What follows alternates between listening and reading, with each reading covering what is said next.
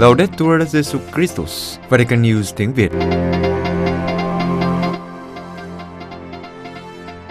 Radio Vatican, Vatican News tiếng Việt. Chương trình phát thanh hàng ngày về các hoạt động của Đức Thánh Cha, tin tức của Tòa Thánh và Giáo hội Hoàn Vũ được phát 7 ngày trên tuần từ Vatican và Roma. Mời quý vị nghe chương trình phát thanh hôm nay thứ hai ngày 21 tháng 10 gồm có Trước hết là bản tin Tiếp đến là gặp Đức Giáo Hoàng và cuối cùng là giáo huấn vui. Bây giờ kính mời quý vị cùng Văn Cương và Xuân Khánh theo dõi tin tức. Ứng dụng cầu nguyện mới của Đức Giáo Hoàng Click to Pray 2.0 Vatican, ngày 19 tháng 10, Vatican đã giới thiệu phiên bản mới và cập nhật của ứng dụng cầu nguyện của Đức Giáo Hoàng Click to Pray 2.0, một đề xuất kỹ thuật số được cập nhật có thể được tải xuống trên nền tảng iOS và Android, cung cấp cho người dùng nhiều đề xuất cụ thể để cầu nguyện cùng với Đức Thánh Cha hàng ngày và hỗ trợ tiến trình thượng hội đồng. Ứng dụng Click to Pray được giới thiệu với mạng lưới cầu nguyện toàn cầu của Đức Giáo Hoàng với sự cộng tác của Ủy ban Thư ký của Thượng Hội đồng Giám mục và Liên hiệp các bề trên tổng quyền quốc tế. Nó đề xuất nội dung mới cho việc cầu nguyện và đồng hành với hành trình Thượng Hội đồng đang diễn ra. Cha Frederick Fornos, dòng tên giám đốc quốc tế của mạng lưới cầu nguyện toàn cầu của Đức Giáo Hoàng, lưu ý rằng, như Đức Giáo Hoàng Francisco nói, trọng tâm sứ vụ của giáo hội là cầu nguyện. Và vì lý do này, Click to Pray dự định trở thành nơi gặp gỡ cá nhân với Chúa và xây dựng cộng đồng cầu nguyện kỹ thuật số trên toàn thế giới. Bettina Raed, điều phối viên quốc tế của ứng dụng, giải thích rằng những người dùng giờ đây sẽ có thể tổ chức kế hoạch cầu nguyện cá nhân của riêng họ, thiết lập những khoảnh khắc cầu nguyện của họ mỗi ngày. Đối với những người không quen thuộc với ứng dụng, ứng dụng có tùy chọn nhận thông báo và nhiều lựa chọn nội dung để cầu nguyện vào bất kỳ thời điểm nào trong ngày để truyền cảm hứng cho mọi người dấn thân hoàn toàn với ý cầu nguyện của Đức Giáo Hoàng và cầu nguyện cho những thách đố mà nhân loại đang đối mặt cũng như cho sứ vụ của giáo hội. College to Pray hiện được phổ biến bằng 7 ngôn ngữ nhằm mục đích trở thành cầu nối giữa các thế hệ bằng cách thúc đẩy sự tương tác giữa những người dùng, bằng cách mang đến cơ hội tạo ra một không gian cộng đồng chung, nơi mỗi người dùng có thể đăng ý cầu nguyện của mình và chia sẻ những lời cầu nguyện trên toàn bộ mạng lưới. Nó cũng có một công cụ giảng dạy để giúp thực hành cầu nguyện ở mức độ sâu sắc hơn. Hiện nay ứng dụng đã tiếp cận hơn 2 triệu rưỡi người dùng trên tất cả các châu lục và cho phép hơn 400.000 người dùng cùng cầu nguyện với Đức Thánh Cha theo những ý cầu nguyện của Ngài. Tòa Thánh khẳng định để giải quyết tham nhũng, các chính phủ phải cộng tác. Vienna phát biểu tại cuộc họp thực hiện chiều kích kinh tế và môi trường năm 2021 của Tổ chức An ninh và Hợp tác châu Âu, Đức ông Janusz Urbančić, đại diện thường trực của Tòa Thánh tại tổ chức này, cho biết trong hoạt động chống nạn tham nhũng, các chính phủ không thể giải quyết riêng lẻ nhưng phải cộng tác với nhau. Tập trung vào chủ đề của buổi khai mạc kiểm tra thực hiện các cam kết của Tổ chức An ninh và Hợp tác châu Âu trong lĩnh vực chống tham nhũng và lãnh đạo tốt. Đức ông Janusz Ubanczyk nói, chống tham nhũng vẫn là một trong những hoạt động chính của tổ chức và liên quan đến vấn đề này, điều quan trọng là phải nhắc lại các quyết định của Hội đồng Bộ trưởng về sự cần thiết phải chống tham nhũng và mối liên hệ không thể thiếu của hoạt động này đối với sự lãnh đạo tốt – một điều khác nữa cũng cần phải nhắc lại, đó là trong hiến trương về an ninh châu Âu năm 1999, các quốc gia thành viên đã nhìn nhận tham nhũng đặt ra một mối đe dọa lớn đối với các giá trị được chia sẻ của Tổ chức An ninh và Hợp tác châu Âu. Nó tạo ra sự bất ổn và ảnh hưởng đến nhiều khía cạnh của an ninh, kinh tế và con người. Đức ông nhấn mạnh, tham nhũng là một hiện tượng không bị giới hạn bởi chính trị hay địa lý, nó tồn tại ở các nước giàu và ở các nước nghèo. Bằng cách phản bội các nguyên tắc đạo đức và các chuẩn mực của công bằng xã hội, Tham nhũng cản trở việc đạt được sự phát triển toàn diện và xóa đói giảm nghèo bằng cách làm suy yếu lòng tin vào các tổ chức công giữa chính quyền và người dân. Tham nhũng làm tổn hại đến hoạt động hiệu quả của một xã hội được tổ chức tốt. Theo đại diện thường trực của Tòa Thánh, tham nhũng không phải là một vấn đề có thể giải quyết cách riêng lẻ giữa các chính phủ. Do đó, cần phải có sự đóng góp quan trọng của các tổ chức xã hội dân sự, các tập đoàn, các tổ chức dựa trên đức tin và các cơ sở nghiên cứu trong việc hỗ trợ nỗ lực của các quốc gia nhằm chống nạn tham nhũng. Đức ông kết luận, Tòa Thánh nhìn nhận rằng vẫn còn có những lý do quan trọng để Tổ chức An ninh và Hợp tác châu Âu duy trì các vấn đề chống tham nhũng trong chương trình nghị sự. Một lần nữa, Tòa Thánh cảm ơn nỗ lực của ban tổ chức và mong muốn có những cuộc thảo luận toàn diện và hiệu quả trong các buổi làm việc tiếp theo. Hội nghị quốc tế của tổ chức Centesimus Annus Pro Pontifice Vatican trong ngày 21 và 22 tháng 10 năm 2021 Tổ chức Centesimus Annus Pro Pontifice năm thứ 100 ủng hộ Đức Giáo Hoàng, tổ chức hội nghị quốc tế liên đới, hợp tác và trách nhiệm, con đường duy nhất để đối phó với những thách đố. Tổ chức Centesimus Annus Pro Pontifice năm thứ 100 ủng hộ Đức Giáo Hoàng, một thực thể của Vatican được Thánh Giáo Hoàng John Paul II thành lập vào ngày 13 tháng 6 năm 1993. Đây là một tổ chức phi lợi nhuận do giáo dân điều hành nhằm mục đích cổ vũ học thuyết xã hội của giáo hội. Bà Anna Maria Tarantola, chủ tịch của tổ chức cho biết hội nghị quốc tế khai mạc vào ngày 21 tháng 10 tại hội trường Thượng hội đồng mới ở Vatican, tập trung vào cuộc chiến chống bất công, bất bình đẳng và sự loại trừ. Sự kiện nhằm mục đích phân tích các giá trị của liên đới, hợp tác và trách nhiệm để đưa vào thực tế. Bà Chủ tịch nói, Đối với chúng tôi, những giá trị này là nền tảng để đối phó hiệu quả với những thách đố mà chúng ta đang phải đối phó hiện nay, sức khỏe, kinh tế, kỹ thuật số và sinh thái toàn cầu. Trong thời gian này, tổ chức đang nỗ lực để đạt được điều trên qua các hoạt động liên đới của 28 nhóm hiện diện tại 12 quốc gia. Tại hội nghị này, tổ chức muốn hiểu cụ thể cách thức để có thể đạt được kết quả tốt và có thể cải thiện điều kiện sống của các dân tộc và thiên nhiên, cách để mọi người có thể thực sự cộng tác từ cái nhìn kinh tế và làm cách nào để giúp các nhà lãnh đạo thực thi trách nhiệm của họ. Các diễn giả của hội nghị đến từ khắp nơi trên thế giới thuộc nhiều lĩnh vực khác nhau, trong đó có giáo sư Gerard Albert Muru, người nhận giải Nobel vật lý năm 2018, Đức Hồng Y Pietro Parolin, quốc vụ khanh tòa thánh, Đức Tổng giám mục Paul Richard Gallagher, ngoại trưởng tòa thánh, Đức Hồng Y Peter Tucson, Tổng trưởng Bộ Phục vụ Phát triển Con Người Toàn diện. Được tự do sau 5 năm bị bắt cóc, Sơ Gloria tạ ơn Chúa. Roma, hôm Chủ nhật 17 tháng 10, Sơ Gloria Cecilia Narvaez, dòng Francis Đức Mẹ phô nhiễm, được trả tự do ngày 9 tháng 10 vừa qua sau khi bị bắt cóc tại Mali cách đây hơn 4 năm, lần đầu tiên lên tiếng công khai để trước hết tạ ơn Chúa vì Sơ cảm thấy Chúa đã gần gũi Sơ trong hoàn cảnh bị giam cầm. Sơ Gloria nói, tôi muốn dâng lời tạ ơn lên Chúa vào ngày này bởi vì tôi đã cảm thấy người gần gũi với tôi trong thời gian bị giam cầm. Sơ cũng bày tỏ lòng biết ơn đến tất cả những người đã góp phần giúp Sơ được trả tự do qua những lời kêu gọi công khai và các hành động. Sơ nói, lời cảm ơn của tôi gửi tới Đức Thánh Cha Francisco, chính phủ Ý, cơ quan tình báo Ý, chính quyền Malia, Đức Hồng Y Jean Jepo. Sơ nói tiếp, tôi cảm ơn tất cả những người đã cầu nguyện cho tôi và giúp tôi được giải thoát, và những người đã tiếp thêm sức mạnh và chào đón tôi bằng những việc làm và cử chỉ của tình anh em. Sơ đề cập đến tất cả tu sĩ nam nữ, giáo sứ và các nhóm cầu nguyện và giáo dân. Và đặc biệt, sư gửi đến tất cả những người thuộc các cơ sở giáo dục của hội dòng, từ đội ngũ giảng viên đến các sinh viên và cựu sinh viên. Sơ kết thúc lá thư với lời cầu nguyện chân thành, xin Chúa trả công cho mọi người. Sơ Gloria là người Colombia đã truyền giáo ở Mali 12 năm trước khi bị các phần tử thánh chiến bắt cóc vào ngày 7 tháng 2 năm 2017 tại Carangasco. Cộng đoàn của Sơ điều hành một trung tâm y tế lớn tại Mali và một ngôi nhà nơi họ chăm sóc khoảng 30 trẻ mồ côi từ 1 đến 2 tuổi. Các nữ tu dạy chữ cho khoảng 400 phụ nữ Hồi giáo. Họ đang làm việc trong một dự án lương thực cho những thời điểm thiếu lương thực khi nhiều bà mẹ trong vùng chết vì suy dinh dưỡng. Hang đá quốc gia Đức Mẹ Lộ Đức ở Scotland bị đốt. Scotland Hang đá quốc gia Đức Mẹ Lộ Đức ở Caffin, cách trung tâm thành phố Glasgow của Scotland khoảng 25 km, bị cho là cố tình phóng hỏa vào đêm Chúa Nhật ngày 17 tháng 10 vừa qua. Đây là vụ việc mới nhất trong một loạt các sự việc xảy ra tại các địa điểm công giáo. Đám cháy dữ dội và được cố ý tạo nên bằng cách chất đóng các vật dụng với nhau khiến chúng bốc cháy đã gây ra thiệt hại cho Caffin Grotto và làm tăng thêm căng thẳng tài chính cho đền thánh. Trước cuộc khủng hoảng đại dịch, mỗi năm nơi này đã đón hơn 70.000 người hành hương. Ông John Malone, người đồng sáng lập của tổ chức Santa Familia Media, nói với hãng tin CNA hôm 19 tháng 10, Tất cả chúng tôi ở các phim đều rất buồn khi chúng tôi đang tiến tới kỷ niệm 100 năm ngày khánh thành hang đá vào ngày 1 tháng 10 năm 2022.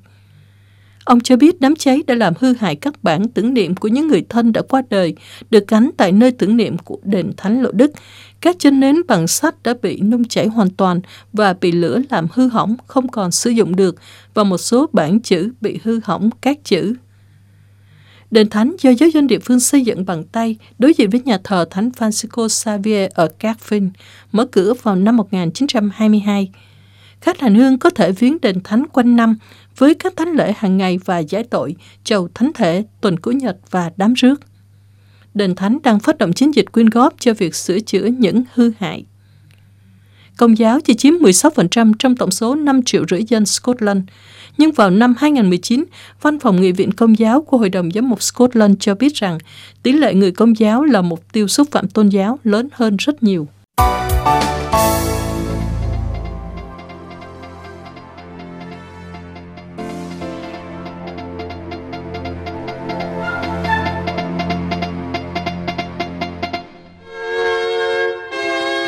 Vatican News tiếng Việt Chuyên mục Gặp Đức Giáo Hoàng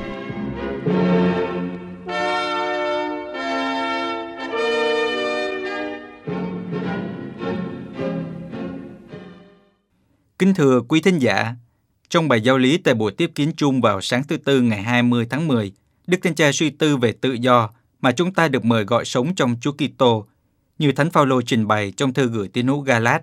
Đức Thánh Cha nhắc rằng Tự do không phải là sống phóng túng tự do theo những ham muốn cá nhân và những thôi thúc ích kỷ của bản thân, mà để sống phục vụ lẫn nhau. Chúng ta được tự do phục vụ. Tự do của chúng ta được Thiên Chúa ban và được tăng trưởng trong lòng bác ái. Trước khi Đức Thanh Cha bắt đầu bài giáo lý, một bé trai khuyết tật đã tự động đi lên khán đài, đến trước Đức Thanh Cha và bắt tay Ngài. Đức Thanh Cha mỉm cười và mời em ngồi ở bên cạnh Ngài. Đức ông Leonardo Sapienza đã nhường ghế cho cậu bé trước tiếng vỗ tay của gần 5.000 tín hữu hiện diện tại Đại Thánh đường Phaolô 6. Cậu bé dường như muốn có chiếc mũ trắng nhỏ của Đức Thánh Cha. Sau đó, giữa buổi tiếp kiến chung, cậu bé lại tự đứng lên tiến về phía Đức Giáo Hoàng một lần nữa. Cuối cùng, em đã trở về chỗ ngồi với món quà là một chiếc mũ trắng nhỏ. Bắt đầu bài giáo lý, nhắc lại đề tài sự tự do của đức tin mà Ngài đang trình bày trong những buổi tiếp kiến gần đây. Đức Thánh Cha nói rằng Ngài nhớ lời Chúa Giêsu nói về sự bộc phát và tự do của trẻ em. Ngài đã dùng chính sự tự do đến gần và đi lại trong nhà của mình, của bé trai, để nói về lòng can đảm đến gần Thiên Chúa, cởi mở với Chúa, không sợ Chúa. Đức Thánh Cha cảm ơn cậu bé về bài học mà em đã mang đến cho mọi người hôm nay. Ngài xin Chúa giúp em trong sự giới hạn của em, trong sự trưởng thành của em, vì em đã trình bày một chứng tá xuất phát từ trái tim của mình. Đức Thánh Cha tiếp tục bài giáo lý như sau. Với thư gửi tín hữu Galat, Thánh Tông đồ Phaolô dần dần giới thiệu cho chúng ta sự mới mẻ tuyệt vời của đức tin. Đó thực sự là một điều mới lạ tuyệt vời, bởi vì nó không chỉ đổi mới một số khía cạnh của cuộc sống, mà nó còn đưa chúng ta vào cuộc sống mới mà chúng ta đã lãnh nhận nhờ bí tích rửa tội. Trong bí tích rửa tội, món quà lớn nhất đã được tuôn đổ trên chúng ta, đó là được làm con cái của Thiên Chúa, được tái sinh trong Đức Kitô chúng ta đã chuyển từ một tôn giáo được tạo thành từ các giới luật sang tôn giáo hình thành từ đức tin sống động, với trọng tâm là sự hiệp thông với Thiên Chúa, với anh em trong tình bác ái. Chúng ta đã đi từ nô lệ của sợ hãi và tội lỗi đến sự tự do của con cái Chúa. Hôm nay, chúng ta tìm cách hiểu rõ hơn đâu là kết lõi của sự tự do này, theo Thánh Tông Đồ. Thánh Phaolô khẳng định rằng đó là bất cứ điều gì ngoại trừ tính xác thịt – Tự do không có nghĩa là một cuộc sống phóng túng theo xác thịt hay theo bản năng, những ham muốn cá nhân và sự ích kỷ của chính mình. Trái lại, Thánh Tông Đồ viết, sự tự do của Chúa Giêsu khiến chúng ta phục vụ lẫn nhau. Nhưng đây có phải là sự nô lệ không? Có. Tự do trong Đức Kitô có một số ràng buộc, một số chiều kích đưa chúng ta đến việc phục vụ, sống vì người khác. Nói cách khác, tự do đích thực được thể hiện trọn vẹn trong lòng bác ái. Một lần nữa, chúng ta phải đối mặt với nghịch lý của tin mừng. Chúng ta tự do trong phục vụ, không phải là làm những gì chúng ta muốn. Chúng ta được tự do trong phục vụ, và từ phục vụ, chúng ta được tự do. Chúng ta sở hữu sự sống nếu chúng ta cho đi. Đây là điều hoàn toàn theo tin mừng. Nhưng làm sao giải thích được nghịch lý này? Câu trả lời của Thánh Tông Đồ đơn giản như nó đang đòi hỏi. Nhờ tình yêu thương. Không có tự do nếu không có tình yêu. Tự do ích kỷ làm những gì mình muốn không phải là tự do bởi vì nó quy về chính mình, không có kết quả.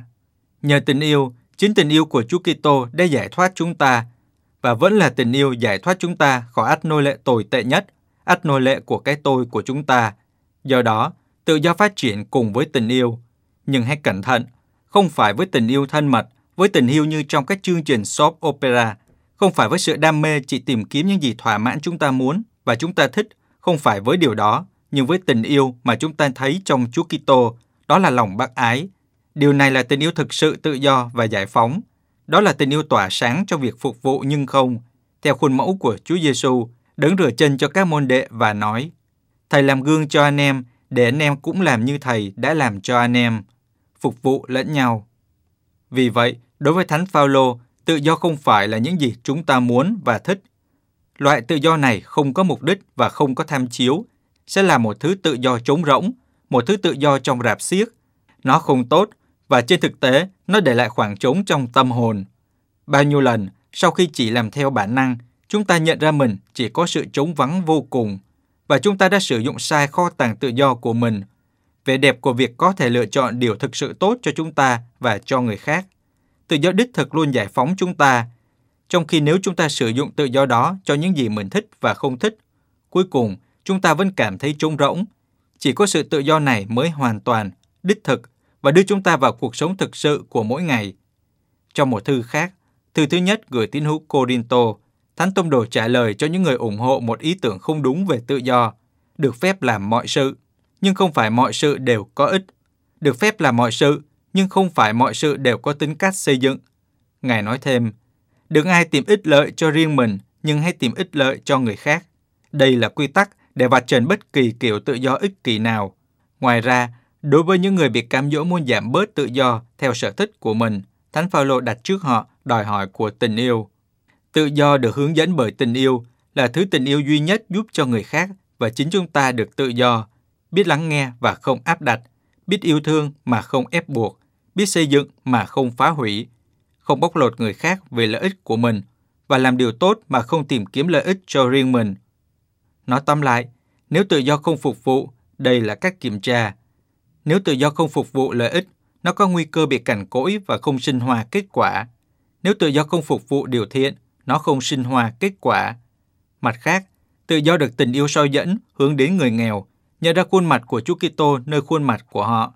Do đó, việc phục vụ lẫn nhau này cho phép Thánh Phaolô khi viết cho tín hữu Galat nhấn mạnh một điều không phải là thứ yếu. Bằng cách này, khi nói về sự tự do mà các tông đồ khác đã ban cho Ngài để loan báo tin mừng, Ngài nhấn mạnh rằng họ chỉ khuyến nghị một điều, nhớ đến người nghèo. Thật là thú vị. Sau cuộc chiến ý thức hệ giữa các tông đồ với Thánh Phaolô, họ đã đồng ý với nhau, hãy tiến lên, hãy tiến lên và đừng quên những người nghèo khó. Có nghĩa là sự tự do của bạn với tư cách là một nhà truyền giáo là một sự tự do để phục vụ người khác, không phải cho chính mình, không để làm theo ý bạn. Tuy nhiên, chúng ta biết rằng một trong những quan điểm hiện đại phổ biến nhất về tự do là tự do của tôi kết thúc ở nơi tự do của bạn bắt đầu. Nhưng ở đây thiếu vắng mối quan hệ. Đó là một cái nhìn theo chủ nghĩa cá nhân. Mặt khác, những người đã nhận được món quà tự do được Chúa Giêsu mang lại không thể nghĩ rằng tự do bao gồm việc tránh xa người khác. Cảm nhận họ là sự phiền toái. Con người không thể được xem như là thành chỉ đóng kín trong chính mình, nhưng luôn luôn là thành phần của cộng đồng. Chiều kết xã hội là nền tảng đối với Kitô hữu và cho phép họ hướng đến lợi ích chung, chứ không quan tâm đến lợi ích cá nhân. Đặc biệt, trong thời điểm lịch sử này, chúng ta cần khám phá lại chiều kích cộng đồng, không phải chủ nghĩa cá nhân, chiều kích của tự do. Đại dịch đã dạy chúng ta rằng chúng ta cần nhau, nhưng biết như vậy là chưa đủ. Chúng ta cần phải lựa chọn nó một cách cụ thể mỗi ngày. Chúng ta hãy nói và tin rằng những người khác không phải là trở ngại cho tự do của tôi, nhưng họ là cơ hội để nhận thức đầy đủ điều đó. Bởi vì tự do của chúng ta được sinh ra từ tình yêu của Thiên Chúa và lớn lên trong lòng bác ái.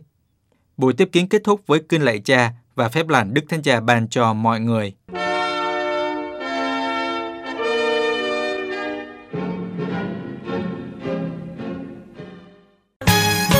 Vatican News tiếng Việt Chuyên mục Giáo huấn vui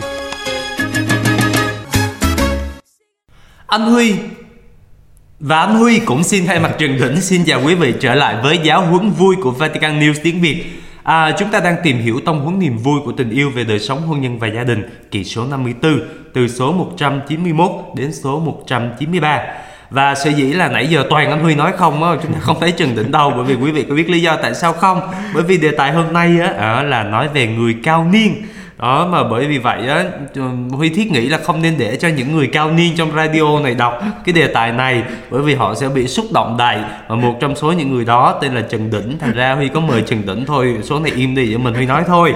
Đừng gọi tớ là ông già Nói như thế là tuyên án tớ không còn sức đọc radio à. Ừ thì nói thẳng nói thật thì đó nhưng mà thôi thì nếu mà à, chúng ta thấy là Trần Đỉnh à, đã có phản ứng bằng một câu rap rất là dễ thương thành ra là đòi quyền lợi để được đọc radio số này thì ok. Tôi rất xin lỗi cậu nãy giờ ăn mắm ăn muối lỡ mồm lỡ miệng nha. Giờ thôi đọc radio đi đọc đi. Thuốc không chữa được bệnh là thuốc vô dụng. Lời xin lỗi mà không chữa được vết thương thì gọi là gì? À, chắc là chắc là Vatican News tiếng Việt sẽ mở thêm một mục là rap công giáo để cho Trần Định có thể uh, qua mục đó rồi chúng ta trở lại với đề tài hôm nay của chúng ta Đó bây giờ là phải cẩn thận với những gì mà đụng chạm đến người ta phải không à, tổn thương không Đúng dễ rồi. dễ mong manh dễ vỡ Đúng rồi, những cái thuốc mà không chữa được bệnh thì là thuốc vô dụng đúng không? À. Lời xin lỗi mà không chữa được vết thương thì gọi là gì? thì uh, lát đi ăn kem tôi chứ gọi là gì nữa tập huấn vui cho ông nội Trời, tôi mới có tí tuổi mà ông đã giành đọc hết phần của tôi rồi Bữa tôi nhiều tuổi thiệt á, thì chắc là phần ăn của tôi ông cũng giành luôn quá. Không thật ra thì tại vì tôi có ý tốt. À, tôi tưởng là ông có tí tuổi thì mắt yếu không đọc được nên tôi muốn giúp ông thôi. Lẽ ra là phải ngược lại, cậu phải gọi là kính lão đắc thọ. Ồ kính lão đắc thọ. Bây giờ con xin uh, mời uh, cụ ôn lại bài trước. Cái bài trước á là nó kết thúc với một cái tình huống rất là căng. Đó là làm sao để vừa sống được cái chữ tình Mà không đánh mất cái chữ hiếu vâng vừa rồi đó là cụ trần đỉnh vừa mới nói chúng ta là làm sao vừa sống được chữ tình mà không có đánh mất chữ hiếu. Và ngay trong câu cuối của kỳ trước, nếu mà quý vị nhớ đó, thì nói là thế này. Hôn nhân thách thức ta tìm một cách thế mới để có thể nói là sống phận làm con cái. Chưa một lần xa quê, nhìn về tương lai mà thấy sao sông rộng đường dài. Rồi làm sao mà để có thể thể hiện được cái lòng hiếu thảo của mình? Mà không phải cái gì cũng về mép với mẹ. Đấy. Bởi vì làm sao? Thầy mẹ thương em Nhớ tìm người sẽ duyên. Lòng cầu mong em đậu bến trôi yên một bóng thuyền. Thế mà còn em Động gì một cái là về mét mẹ liền ngay đấy ông thấy không đức thánh cha đó thì bảo là mình đi vào hôn nhân, nó làm sao để có thể thể hiện lòng hiếu thảo. Mà không phải là cứ đụng cái là cứ về mét mẹ. Thế mà có những người là cứ ba mẹ thì mong cho em mau đậu bến thuyền. Mà hỡi có chuyện gì là em bỏ ngay thuyền, bỏ ngay bến về với ba mẹ luôn nữa Đúng rồi à, cái này là Bởi vì căng. ba mẹ là quê hương mà. Mẹ là quê hương. Căng căng căng thôi bây giờ chúng ta qua kỳ mới cho nó lầm nha. Bây giờ chúng ta sẽ tạm rời xa những người trẻ. Chúng ta đến với một cái mục rất là hấp dẫn và rất là liên quan đến trần định của chúng ta. Có tiêu đề là người cao niên hay còn gọi là người cao tuổi hay còn gọi là cây cao bóng cả Và chúng ta bắt đầu với số 191 Xin đừng sa thải con Lúc tuổi đã xế bóng Chớ bỏ rơi khi sức lực suy tàn này tôi không tin là thơ của ông tôi nghĩ này là thánh vịnh quá Thánh Vịnh 71 đúng không? Đấy, tôi biết ngay mà đó nhưng mà đó là tiếng kêu vang của một người cao tuổi ông ta đang rất là lo sợ không biết ông hay bà nhưng mà đại khái là có lo sợ bị lãng quên và cũng sợ bị coi khinh nữa. Ừ. Nhưng mà ở trong cách thức này á, thì Thiên Chúa cũng kêu gọi chúng ta phải trở nên một khí cụ của Ngài để có thể lắng nghe những lời kêu xin của người nghèo. Ngài cũng chờ đợi chúng ta, Đức Thiên Cha nói rằng phải lắng nghe tiếng kêu cứu của những người tuổi cao sức tàn. thành ra quý vị ráng kiên nhẫn một chút lắng nghe Trần Đỉnh đọc radio. Nhé Trần Đỉnh tuổi cao sức tàn rồi. Chúng ta trở lại với Thánh Cha. Ngài nói rằng là điều này là cái điều lúc nãy chúng ta phải lắng nghe tiếng kêu cứu của người cao tuổi đó. Chất vấn các gia đình và các cộng đoàn. Bởi vì hội thánh không thể và không muốn đi theo một tâm thức vô cảm hay dẫn dân và khinh miệt đối với tuổi già Và chúng ta phải đánh động cái cảm thức tập thể về lòng biết ơn, về sự quý trọng, về sự hiếu khách và làm cho những người cao niên cảm thấy họ là một phần sống động trong cộng đoàn của mình. và người cao niên là những người nam và những người nữ là những người cha là người mẹ không có phân biệt đã từng đi trước chúng ta trên cùng một con đường các bạn nhé trên cùng một con đường họ sống trong cùng một ngôi nhà với chúng ta và họ chiến đấu trong cùng một cuộc chiến đấu hàng ngày của chúng ta hầu mưu cầu một cuộc sống xứng đáng Và thậm chí là họ đã chiến đấu trước chúng ta nữa, Đấy. chứ không phải là bây giờ đang chiến đấu nữa. Ừ, và là để cho chúng ta biết bao nhiêu là kinh nghiệm không Và Đức Thánh Cha có một cái điều ước rất mạnh mẽ thế này. Tôi muốn một hội thánh dám thách thức nền văn hóa đào thải này, bởi một cái niềm vui tràn trề qua vòng tay mới mẻ dám ôm chặt giữa người già và người trẻ với nhau đó và vì thế mà bây giờ anh Huy và Trần Đỉnh sẽ làm thị phạm ngay là chúng ta sẽ ôm chặt nhau một cái giữa người trẻ và người già nhé rồi tôi xin ông á thở chúng ta hết số 191 mà tự nhiên đọc số này thấy đúng là mình thấy được cái sự khiêm nhường của những người cao tuổi không đúng rồi cả một đời là sao bao nhiêu là dấn thân này cống hiến này hy ừ. sinh này ừ. mà đến cuối đời thì phụ phàng không Đấy. bị quên lãng bây giờ chúng ta trở lại với cái gọi là thực tế của xã hội ngày nay mà Đức Giáo Hoàng nói đến mà thực ra thì Đức Thánh Giáo Hoàng Gioan Phaolô II từ những năm 1900 hồi đó đó năm 1980 lúc mà ông chưa sinh ra đó hồi đó tôi có đi nghe ngài nói mà đó ngài nói như thế này nè ngài nói gì thì cậu đọc số 192 thì biết rồi số 192 Thánh Giáo Hoàng Gioan Phaolô II mời gọi chúng ta chú ý đến chỗ đứng của người già trong gia đình. Ừ. Bởi lẽ có những nền văn hóa do hậu quả của sự phát triển công nghiệp và kỹ nghệ ừ. cũng như là đô thị hóa một cách vô trật tự đã và vẫn còn tiếp tục đẩy những người cao niên vào những hoàn cảnh sống bên lề và những hoàn cảnh này là không thể chấp nhận được. Mà nếu mà chúng ta để ý thì chúng ta sẽ phải công nhận rằng những người cao niên giúp cho chúng ta nhận thức được cái tính liên tục giữa các thế hệ đúng không? Với một cái đặc sủng là xóa bỏ đi hốt phân cách giữa các thế hệ Đúng chứ rồi. giờ cứ thế hệ nào sống xong rồi đem vứt bỏ hay đem rẽ rúng thì còn gì ý nghĩa của cái lịch sử này nữa và nhiều lần á, thì chính các ông bà đảm bảo cho chúng ta việc truyền đạt các giá trị lớn lao ừ. cho các con cháu của mình ừ.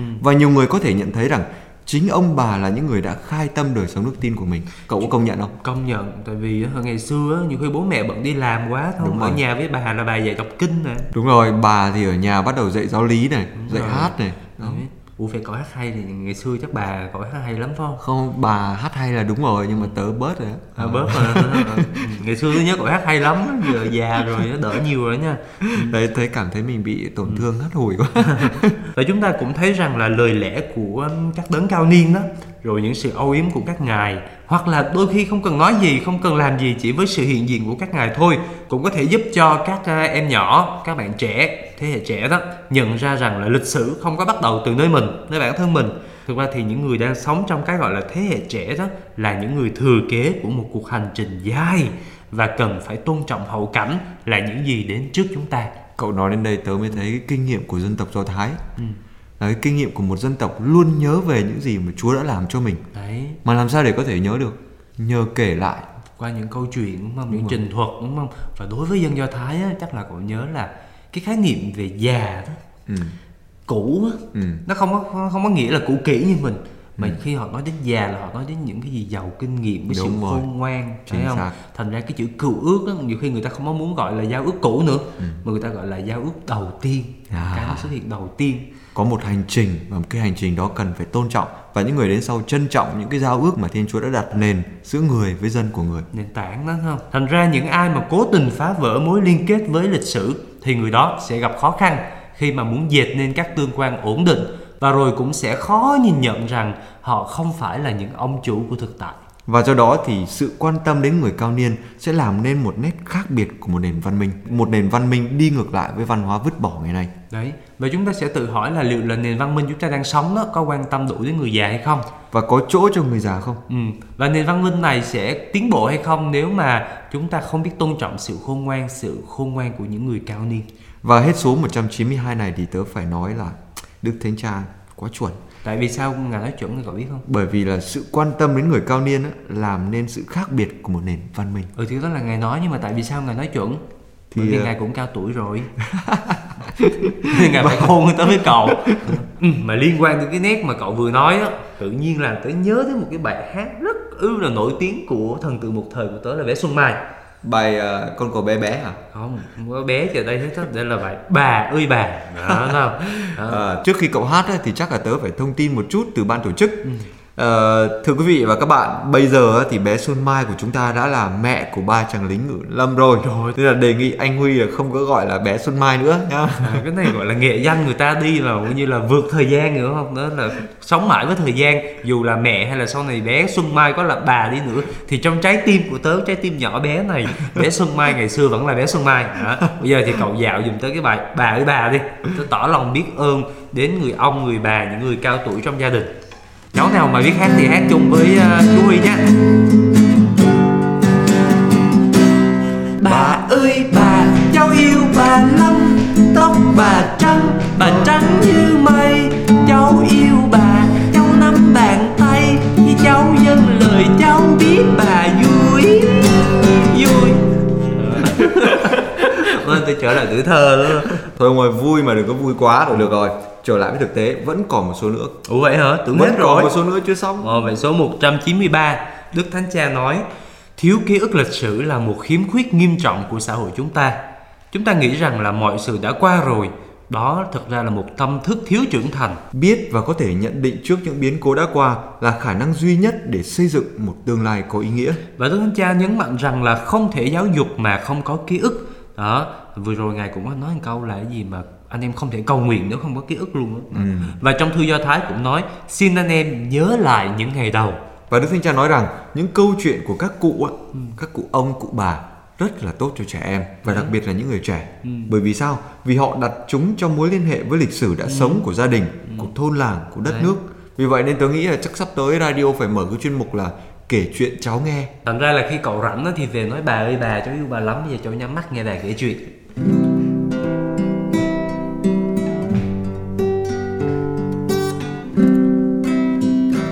Nếu nhắm mắt trong vườn lộng gió, Sẽ được nghe nhiều tiếng chim hay. Tiếng lích rích chim sâu trong lá, Con chia vôi vừa hót vừa bay. Nếu nhắm mắt nghe bà kể chuyện, Sẽ được nhìn thấy các bà tiên. Thấy chú bé đi hai bảy dặm Quả thì thơm cô tấm rất hiền. Nếu nhắm mắt nghĩ về cha mẹ, Đã nuôi em khôn lớn từng ngày Tay bồng bê sớm khuya vất vả Mắt nhắm rồi lại mở ra ngay. Đó, lâu lâu mình cứ nhìn lại quá khứ thì mình sẽ thấy ôi cuộc đời nó đẹp, nó ý nghĩa như thế nào. Mở mắt ra là thấy biết ơn rồi đúng không? Bởi thế trong một nền văn minh mà không có chỗ cho người cao niên hoặc là người cao tuổi bị loại bỏ thì nó sẽ tạo ra đủ thứ vấn đề và xã hội đó có thể nói là đã bị nhiễm vi khuẩn virus của sự chết. Thậm chí là còn nguy hiểm hơn cả virus corona nữa. Bởi vì sao? Bởi vì bị bứng khỏi rễ của mình luôn không? Bị nhổ khỏi cội rễ của mình cây mà không có rễ thì chết ngay. mà đi ngược lại với cả văn hóa Việt Nam nữa cái văn hóa mà quý trọng những gì đã qua quý trọng ông bà quý trọng tổ tiên và trong cái hiện tượng của ngày nay á, đó là người ta cảm thấy mình mồ côi. Bởi vì sao? Vì không còn có sự kế tục giữa các thế hệ. Cảm thấy bị mất gốc bị thiếu cái niềm tin vốn là cái điều mà cho mình một cái sức sống. Và nó thách thức chính gia đình mình phải trở nên một nơi trong đó mà trẻ con có thể bén rễ sâu vào thửa đất mà được gọi là thửa đất của lịch sử cộng thể. Nghe hiểu chết liền luôn á. Nhưng mà đại khái ta hiểu là hỏi là bén rễ sâu trong một cái truyền thống của gia đình đi thôi. đúng rồi của một cái văn hóa của bao nhiêu thế xã hệ hội của gia đình tích góp lại đúng không? và của giáo hội nữa Ừ, gọi là cộng thể là như vậy. và hết số 193 này tôi thấy có một cái sự trùng hợp không hề nhẹ ở con số 193 này. Ừ, gì tôi thấy có gì ờ, trùng hợp đâu 193 chỉ là một số trong hàng hà vô số những con số chứ bộ tôi nghi là cậu sắp bị cái gì rồi đúng không? Không hề bị ông ơi. Bây giờ cậu coi này. Số 193 của tông huấn Christus Vivid được Thánh Cha viết cho người trẻ đúng không? Ừ. rồi cậu đọc xem này. Đó. Có thử tông hướng ờ, Christus Vivid không? Chờ tí tìm cái này nha. À đây rồi. Để ông đọc thử coi nào. Đây tôi thấy số 193 là được. 193 luôn này để coi nó trùng hợp thế nào với số 193 của Amoris Laetitia nha. Người cao tuổi có những giấc mơ được dệt nên từ những ký ức và hình ảnh mang dấu ấn của những trải nghiệm qua dòng thời gian nếu mà người trẻ biết bén rễ mình từ trong những giấc mơ đó của người già thì họ sẽ có thể thấy được tương lai có được những thị kiến mở rộng tầm nhìn đến chân trời và tìm thấy được những lối đi mới. Ủa sao hay vậy? Sao hai cái tông huấn khác nhau mà cùng một số này nó nói về cùng chủ đề luôn là sao? À, mà không chỉ là Christus Vivid trong cái chương trình giáo hoàng và người trẻ đâu mà là cậu thấy là trong sách huấn ca đã từng nói về điều này nhá. Mọi lời lẽ về Thiên Chúa con hãy thích nghe. Những châm ngôn ý nhị con đừng bỏ uổng thấy người học thức uyên thâm á, thì con hãy năng lui tới. Chân đi mòn ngưỡng cửa nhà họ. Ủa ông nói cười trừ không? Có người nào trên đời này mà chả học thức uyên thâm? Có người nào mà không học thức đâu Người nào mà ngủ mà học được? Còn ở đây người già là người, người ta có nhiều kinh nghiệm Ờ, Cho nên là chân đi mòn lối nhà của họ. Đúng rồi phải năng tới với người già nghe những câu chuyện của họ nghe những câu chuyện cuộc đời những khôn ngoan của cuộc đời này. Và có thể nói là câu này là kết thúc quá đẹp của một kỳ Chúng ta nói về những người cao niên Và người già mơ thì người trẻ thấy được tương lai mà để thấy được tương lai thì người trẻ phải bén rễ lên người già Đúng và chắc chắn là cần đặt để người già vào đúng với vị trí xứng đáng của họ Trong đời sống của gia đình và xã hội Vậy thì hẹn gặp lại quý vị và các bạn vào thứ năm tuần tới trong chuyên mục Giáo huấn vui của Vatican News tiếng Việt. Xin chào và hẹn gặp lại.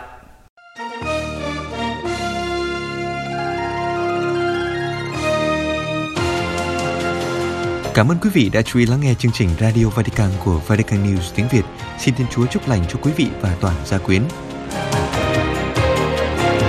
Laudetur Jesu Christus, ngợi khen Chúa Giêsu Kitô.